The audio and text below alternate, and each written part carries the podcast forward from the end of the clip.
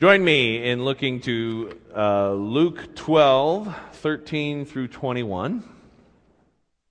Someone in the crowd said to him, Teacher, tell my brother to divide the family inheritance with me. But he said to him, Friend, who set me to be judge or arbitrator over you? And he said to them, Take care. Be on your guard against all kinds of greed, for one's life does not consist in the abundance of possessions. And then he told them a parable. The land of a rich man produced abundantly. And he thought to himself, What should I do? For I have no place to store my crops.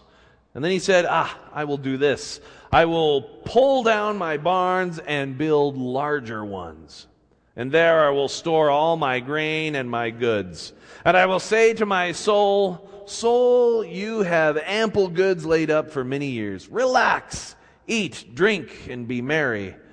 But God said to him, You fool, this very night your life is being demanded of you. And the things you have prepared, whose will they be? So it is with those who store up treasures for themselves, but are not rich toward God. May God add a blessing to this reading of the text and cause it to be the inspired word for us today. Tell my brother to share his inheritance with me. This seems like an odd thing to ask Jesus. Jesus is in the, in the middle of a speech about this or that, and this guy comes up and wants him to mediate between him and his brother. And I and Jesus thinks it's a strange thing to ask as well. Why are you asking me to do this? Who made me arbitrator between you and your brother. You know, I think as a pastor, I can relate to this. People ask me to do weird things, uh, oddly. Uh, you know, they want me to. I, have I've been the uh, executor of wills and witness to this or that. I should be a notary public or something as people come in. The oddest thing that I think someone asked me to do is a, a guy, a guy in my old church made an appointment with me to help help him fill out his uh, his profile for an online dating service, uh, Christian online dating, Christian dating service. He wanted to make sure. I don't, I don't know why he. I, I wanted to ask like Jesus. Why, why are you asking me to do this? I don't. You know, how am I? Last time I dated, I was 18, so you know, uh, that's not going to help. But odd things people ask, and Jesus also.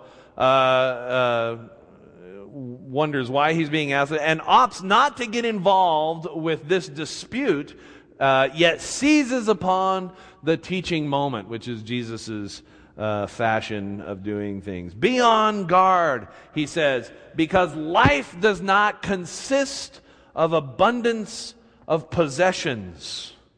And then he tells this story of a person who was very hard worker very productive. The land produced all this stuff. In fact, he says, I don't have enough room for my stuff. I got to rip down the barn I have and build a bigger place to keep my stuff and uh, put a lock on it so people don't steal my stuff, right? All of that kind of. Do you remember that thing from George Carlin years ago? Who remembers that? Place for my stuff, right? You need a bigger place to get more stuff, and it's all about acquiring all of this stuff. And what he doesn't know is that tomorrow he will die. And Jesus posits the question, then whose will that treasure be? Because it won't be yours anymore. You can't take it with you. And it's a good question. Whose will that treasure be? I think one of the points Jesus is trying to make here is, uh, you know, you can store that up for yourself, or you can be rich toward God, Jesus says, and store up treasures in heaven, which have nothing to do with wealth of a financial sort. Or you can store those things up and they will all be gone once you're gone. I mean, essentially, the story is about, is about money and greed and generosity. And quite frankly, this message is one that seems clear enough. I'm not sure you need me to interpret it, but uh, because it's my job, I'm gonna I'm gonna take a stab at it. Uh, however, to me, as I look at this, besides the obvious, this is about money and about our relationship with our money. and how much emphasis we put on our possessions. Um, I think it also begs the question to me if life does not consist of the abundance of our possessions, what does life consist of? What does Jesus, I mean, he doesn't go on to answer that question very much. Okay, we know it's not about wealth and abundance, but what is our life supposed to be about? You know, I have over the years done a lot of funerals. Pastor Keck has done a lot more. and uh, you know, I start to think after a while, as, I, as I've watched f- memorials and funerals over the years, I've lit, it's been interesting to see what people highlight about a person's life. It's especially interesting when, when I don't know, I've done a lot of funerals where I don't really know the person who passed away. And it's interesting to kind of get to know a person through their memorial service. Um, what do you say? And I, I want to say, is it is difficult. It is a difficult task to try and express in words the impact that a person's life has on someone else's life or on the world for that matter. And so people, I notice people often spend the bulk of their time telling anecdotes stories about how they love to golf or how they made their own clothes or you know it's rare at a memorial service that we really get a feel for the lives touched by the individual being memorialized. We look to the things of a person's life to describe them. They worked hard. They they liked to fish. They were successful in business they were a good mother or a good father. But what does their life consist of? And one might look at this story and wonder the impact it had on the chap who wanted Jesus to fix things at home.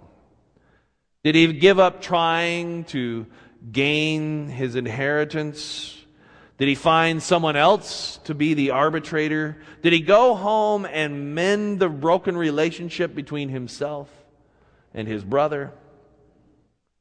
And I really think this is where Jesus was going with this. In this parable, this guy had all kinds of money, but he was alone. In fact, he was so alone that he had to pat himself on his own back. Soul, I, I say to my soul, soul, you have ample goods laid up for many years. Relax, eat, drink, be merry. He's talking to himself. Why? Because no one else is around. Because he's alienated everybody. He's rich, but lonely. And, uh, you know, you can't open up the paper without seeing rich people who are miserable. Poor guys, all rich and miserable. Who is he going to eat, drink, and be merry with? And what was his funeral like?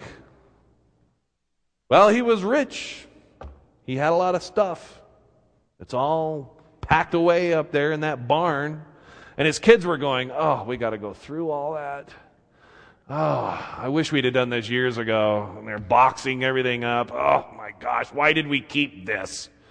Why is why do we have every National Geographic ever made? Really? you know, parents, do your kids a favor. You know, get rid of some stuff. You know, get rid of it. I'm sidetracked here. what was his funeral like? You know, he was rich. He ate, drank, and was pretty merry a lot of the time till he keeled over. I mean, it begs the question at the memorial service what are they going to say? What is going to be the message that comes from your life? What is going to be the impact of my life on the world, on the people? Will they say he stored up treasures for himself? Or will they say he put people first? Jesus begs us to not lose sight of what is important, what lasts, what makes a difference in this world and the next. So, to that, your memorial service, it might be said, He listened to me when I needed a friend. She forgave me and I, when I, whenever I wronged her. He asked forgiveness of me when he wronged me. She never looked down on me, even when others did, or even when she may have had good reason to. He always made time for what was important. He was never judgmental. She always encouraged me to be all that I could. She was gentle but honest and told me when I was getting off track and helped me get back on track. He loved me even when it was hard to love me. She never let me give up on myself. She prayed for me every day. Every day. These are the stuff of life. It's not our possessions or wealth. And it's not changing the world in big dramatic ways. Only, only a few people get to do that, like Martin Luther King and those big ones.